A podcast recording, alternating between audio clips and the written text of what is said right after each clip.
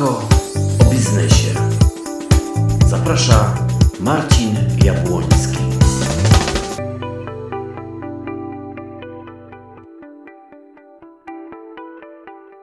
Internacjonalizacja dla wielu polskich małych i średnich przedsiębiorców oznacza tylko i wyłącznie handel wymienny z krajami Europy Zachodniej. No, handel wymienny może dużo powiedziane, najczęściej e, eksport taniej siły i taniej produkcji e, na zamówienie partnerów z Niemiec, Francji czy e, Włoch.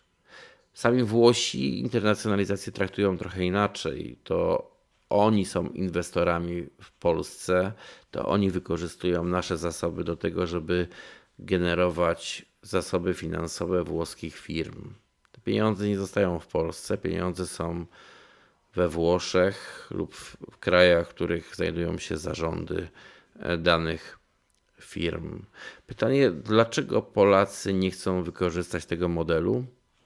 A może dlatego, że znajdują się w strefie komfortu, że po 1989 roku bardzo wielu przedsiębiorców znalazło swoją bezpieczną przystań e, tam, gdzie e, Niemcy, Francuzi czy Włosi oferowali pieniądze w zamian za realizację dla nich konkretnych zadań. Oczywiście oferowali nie dlatego, że Polacy byli tak fantastyczni, ale dlatego, że byli fantastyczni i oferowali za swoją fantastyczną pracę e, niską cenę. Jak wiadomo, niska cena oznacza niską marżowość. Niska marżowość oznacza tylko i wyłącznie tyle, że właściciele tych firm, czy akcjonariusze, czy udziałowcy e, będą chcieli konsumować znaczną część z zysku generowanego w ramach działalności, a dla pracowników zostanie niewiele. To oznacza również, że firmy nie będzie stać na podnoszenie płac. Ci pracownicy często wybiorą możliwość ekspansji zagranicznej czy, czy, czy wyjścia za granicę, może nie ekspansji, tylko wyjścia za granicę po to, żeby znaleźć pracę, nie wiem, w Norwegii, w Niemczech czy w UK czy we Francji, a polscy pracodawcy będą poszukiwać pracowników e, z krajów ościennych lub też z Azji, bo już nie samych Ukraińców w Polsce już brakuje, więc ściągamy pracowników z Filipin czy z krajów, w których 10 dolarów oznacza fortunę. To jest globalny rynek i ten globalny rynek oferuje szereg możliwości funkcjonowania również polskim przedsiębiorcom i te możliwości są konsumowane przez nasz biznes w branży gier i IT. Zresztą, jeżeli ktoś spojrzy na dyskusję dotyczącej, dotyczącą płacy minimalnej, to zrozumie, że ona nie dotyczyła branży IT, bo e, płace oferowane w tym sektorze już dawno są E, poza zasięgiem marzeń większości e, polskich pracowników. Natomiast w pozostałych sektorach mamy wielki problem. Jeżeli sobie spojrzymy na przykład na polski sektor meblowy, w których 100% polskich firm, z tych 100% polskich firm 33%, czyli 1 trzecia tych firm to są firmy, które są tak naprawdę firmami E, stolarskimi realizującymi zlecenia dla IKEA, czyli oferującymi tanią polską siłę roboczą. Drugie 33% to są firmy, które są firmami polskimi tylko z nazwy, ale obcy kapitał, który je wykupił po to, żeby te firmy mogły produkować meble na rynki zachodnie e, po polskich e, kosztach, czy uwzględniając polskie koszty produkcji. No i mamy 33%, czyli 1 trzecia tego tortu, z których to 1 trzeciej tak naprawdę może mamy jedno lub dwie firmy, które są znane na rynkach, szerzej na rynkach międzynarodowych. To wstyd. Ale potrafię to zrozumieć. E, Pecunia non OLED jest to pewien charakter polskiego sektora, nie tylko polskiego sektora meblowego, ale również spożywczego jeżeli popatrzymy się na polski eksport produktów spożywczych, sporo tego eksportu trafia do Holandii, całkiem niewielkiej. I gdybyśmy wierzyli, że to Holendrzy jedzą te to, towary, to byłoby pięknie, ale ponieważ Holendrzy nie mają aż takiego spustu, więc postanowili ci Holendrzy sprzedawać polskie towary za granicą. Sprzedają je i tutaj dochodzimy do sedna. Marża zysku zostaje u Holendra. I tu dochodzimy do sedna sprawy, bo w tym modelu, w tym funkcjonującym świecie jesteśmy skazani na bycie podwykonawcą i skazani na otrzymywanie niskiego wynagrodzenia od naszych kontrahentów, bo w negocjacjach pojawiają się groźby przeniesienia zamówień do Białorusi, na Ukrainę, do Indii, gdziekolwiek.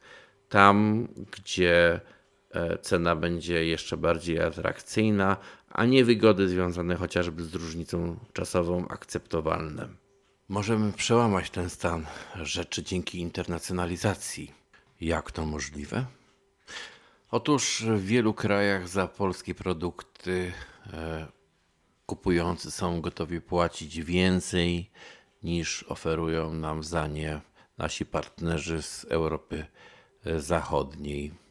Co więcej, polskie produkty, będąc e, droższymi niż na rynkach zachodnich, wciąż pozostają bardziej konkurencyjne od tych z, nie wiem, z Francji, Stanów Zjednoczonych czy Niemiec.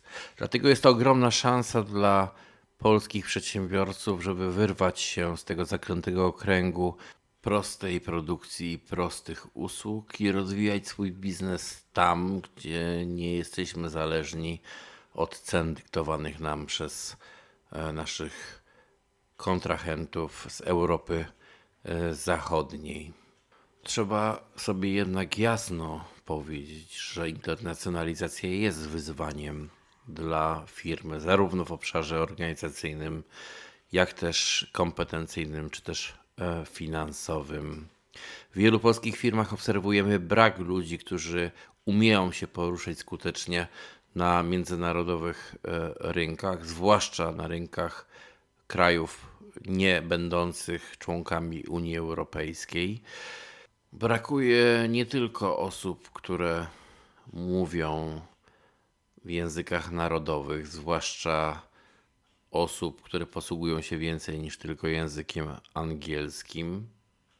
Bardzo jest to dobrze widoczne w krajach frankofońskich, gdzie znajomość języka angielskiego jest stosunkowo, wciąż stosunkowo jeszcze e, niewielka. Wtedy jednak język francuski jest tym językiem E, obowiązkowym, ale również brakuje kompetencji w zakresie czy wiedzy w zakresie różnic e, kulturowych, a rynki relacyjne, które charakteryzują się przede wszystkim budowaniem więzi z partnerami, a dopiero potem następuje wymiana handlowa czy, czy też e, wymiana usług.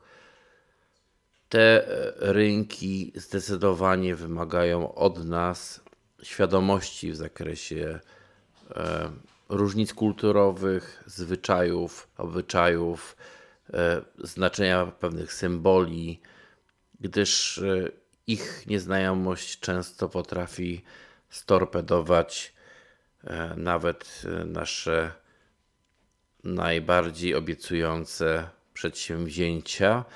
E, jedną z takich anegdot usłyszałem od e, byłego polskiego ambasadora e, w krajach Afryki subsaharyjskiej. Pan ambasador opowiedział historię polskiego przedsiębiorcy, który postanowił zrobić gdzieś w czarnej Afryce biznes i żeby ten biznes mógł dojść do skutku, E, trzeba było zawrzeć pakt z wodzem lokalnego plemienia, więc pan ambasador zorganizował wizytę temu przedsiębiorcy.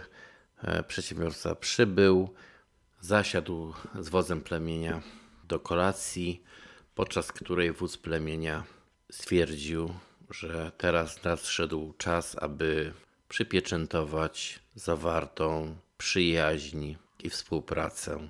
W geście przyjaźni i pieczętowania tej przyjaźni wódz plemienia zaoferował swojemu gościowi noc ze swoją małżonką. Polak przyjął tę propozycję, nie chciał, żeby e, biznes się nie udał.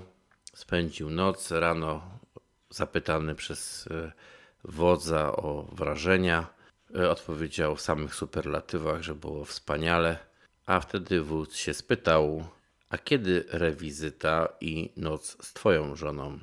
Polski przedsiębiorca e, czmychał do Polski z podkulonym ogonem, a ambasador robił wszystko, aby zniewaga nie wpłynęła na relacje dyplomatyczne pomiędzy naszymi krajami.